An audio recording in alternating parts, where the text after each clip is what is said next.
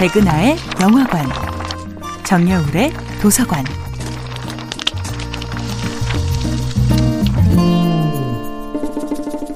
안녕하세요. 여러분과 아름답고 풍요로운 책 이야기를 나누고 있는 작가 정여울입니다. 이번 주에 만나볼 작품은 오스카 와일드의 행복한 왕자입니다. 슬픔으로 가득한 세상 속에서 우리를 지켜주는 힘은 무엇일까요? 그 힘을 이 세상 수많은 단어들 중에서 고르라면 저는 자비를 선택하고 싶습니다. 자비의 핵심은 타인의 고통을 덜어주려는 강렬한 의지입니다. 나와 전혀 상관없어 보이는 타인의 아픔에 마음의 안테나를 들이우는 것. 마침내 그의 고통이 나의 고통과 다르지 않음을 알게 되는 것.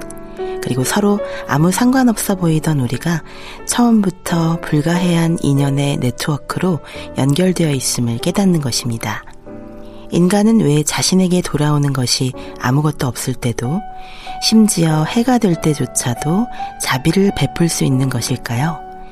자비는 뜻밖의 장소에서 기적처럼 나타나기도 하고 아무리 간절히 필요한 순간에도 전혀 주어지지 않을 때도 있습니다.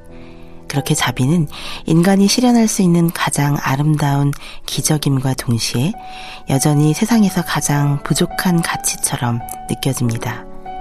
자비를 생각하면 가장 먼저 떠오르는 이야기는 오스카 와일드의 행복한 왕자입니다. 행복한 왕자를 예쁘장한 미담이나 동화 속 환상으로 생각하는 사람들이 많지요.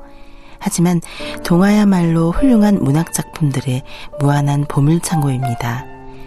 행복한 왕자의 동상은 처음에는 그 화려함으로 사람들의 눈길을 끌지요. 사파이어로 만들어진 눈동자, 루비가 박힌 멋진 칼까지 따스한 남쪽 나라로 날아가던 제비 한 마리가 왕자의 동상에 걸터 앉았다가 문득 그가 눈물을 흘리는 것을 발견합니다.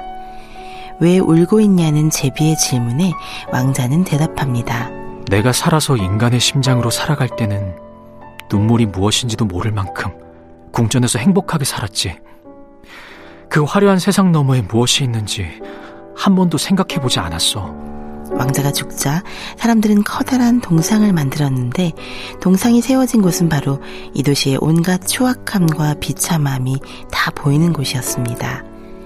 그제야 왕국 너머의 세상이 얼마나 커다란 고통과 슬픔으로 얼룩져 있는지 깨달은 왕자는 심장이 나부로 되어 있는데도 눈물을 흘리지 않을 수 없었던 것입니다. 정야울의 도서관이었습니다.